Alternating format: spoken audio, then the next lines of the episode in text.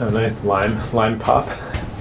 Yeah, Debbie uh, Shorten brings me that occasionally. I told her once I liked my Ricky Pop. To me, like lime pop feels like a, a 50s type thing. Was it? A, is that true or is it a new thing? Lime Rickey used to be called, and it was in the 50s.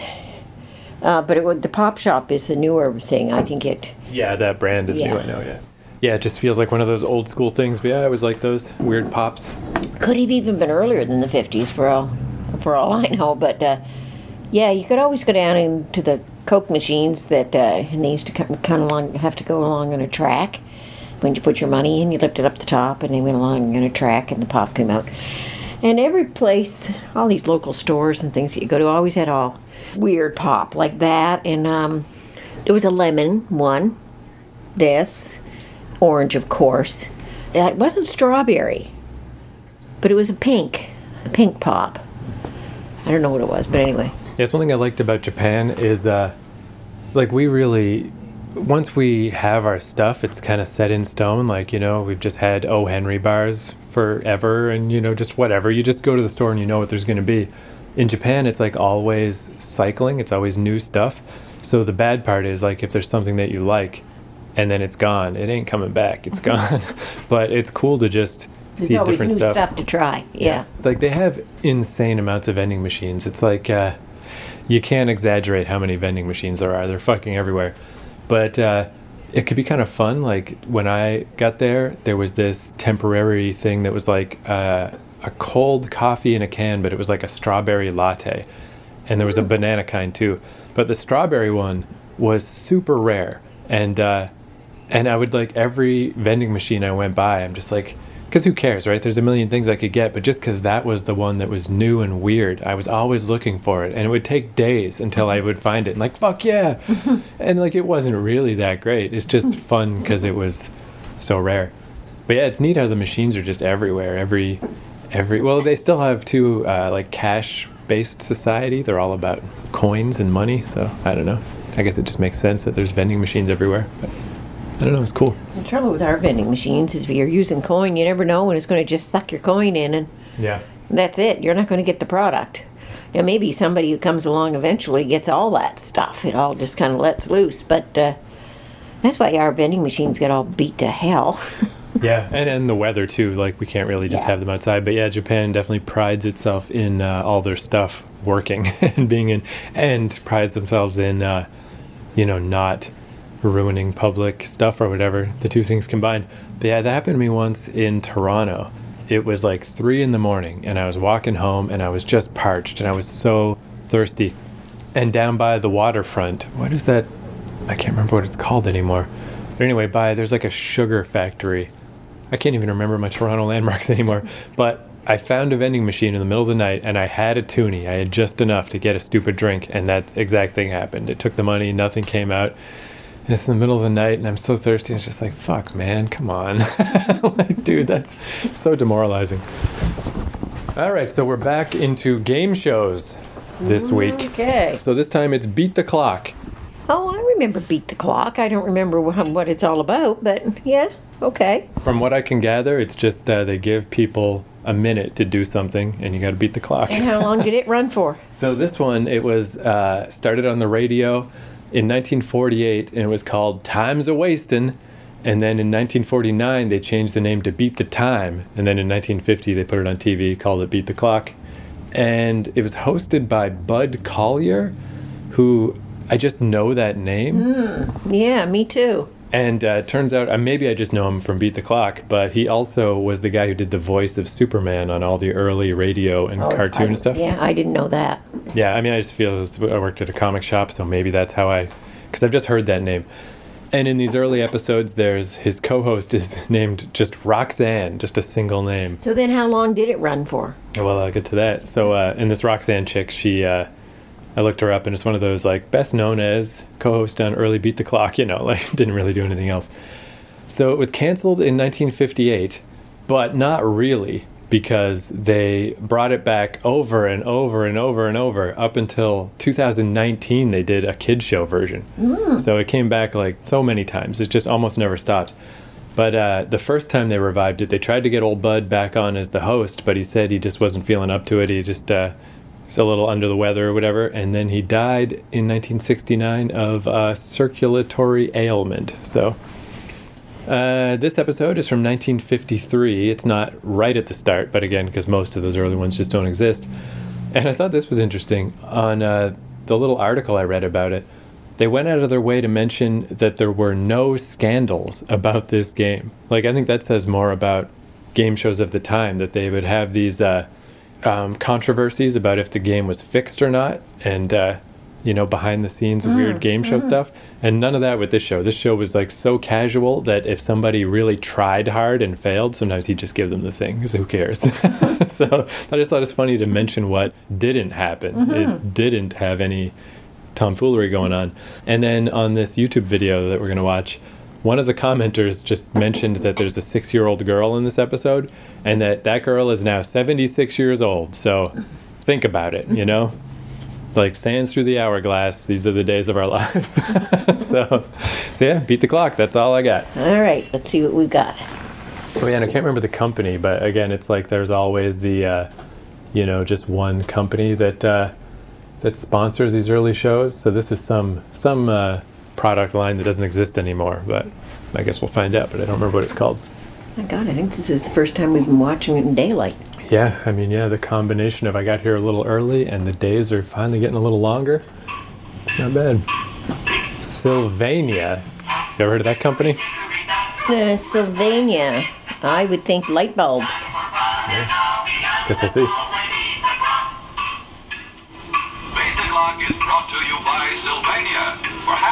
Half a century, quality name in incandescent bulbs. Uh-huh. Oh shit, you called that one.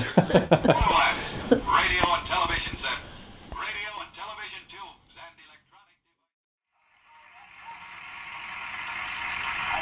I hope you enjoyed it. Hope you liked the new bonus. Right now, this is Bud Collyer speaking for Sylvania, hoping that next time may be your time to beat the clock. Good night, everybody.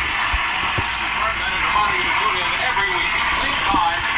That was certainly entertaining. Yeah, it ended on a little bit of a down note just because the only person that didn't succeed was the very last. they didn't not succeed, but they cut them off halfway through a 55 second thing. That was weird, but I guess just so they'll come back next But week. But that'll make you come back. That'll make you want to watch it next week too. Yeah. That's the that's like the cliffhanger. So I guess yeah, just compared to uh, Truth or Consequences, which is the other game show we watched, like this is sort of similar because they had them do little little uh, stuff, whatever, little tasks, but they only did like two of them in the whole half hour on Truth or Consequences. They just talked to Bob Barker for like 15 minutes. Where this show, yeah, we noticed that They Even- had one, two, three, four, at least four. yeah, the first one happened even with the sponsor message within two minutes. Like they were just like, let's move, let's just do this thing. And uh, yeah, it was good. It was funny. Yeah, I can see that being a very popular show. Yeah, much much better. Because yeah, I got to admit, when I was like, ah, you know, game show, okay, I'm not.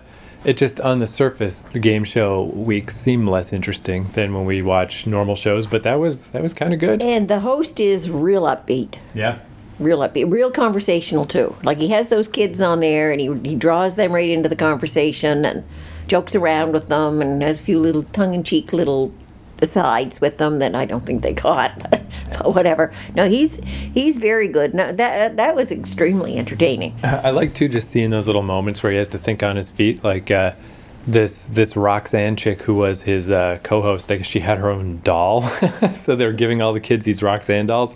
It's like we got some Roxanne dolls for you. You got them ready? Oh, she's busy. Well, you know, just like, or or the way he would mid sentence not remember what the person's last name was, but look down at his little card. Like, yeah, he was pretty slick. I can see why they wanted him back, you know, for the the reboot. Yeah, no, uh, that's probably of all all that we've seen that's in that genre. That is definitely the best. I like too that it was just so casual and kind of low stakes because yeah, they just find it kind of it's like that secondhand embarrassment you feel for people when like because all these people are so awkward and stiff. Like they're not TV people they're just normal families and they got to do these silly things on TV but they're so easy about it here that they're just like hey whatever you know like oh that one failed that's okay you still get this or like like they said in that article like just giving away prizes like who cares? Yeah, they didn't make anybody feel bad. And it's obviously just the whole thing was just an ad for Sylvania lighting company or whatever. So yeah, why why make it tough? Just give away stuff. It's a free ad, you know. Yeah, so that's got our that's got my vote. Yeah, that was good. I'd recommend anybody take a look at that. I can see why it came back. for a laugh. a million times yeah and like so many different weird things like different little so many of them were balancing right i was saying like i just i guess i don't think i have the sense of balance these people have like i was amazed they did any of that like balance this thing on your hand and all this crazy Put it shit on a chair that you that's got stripes on it that you can't see because you're under the chair. yeah or like a good example is uh yeah this weird dumb one they did where it's just uh a guy has to knock down little signs with different weather and whatever weather is on the sign happens to him just so they can dump snow on him and dump water on him.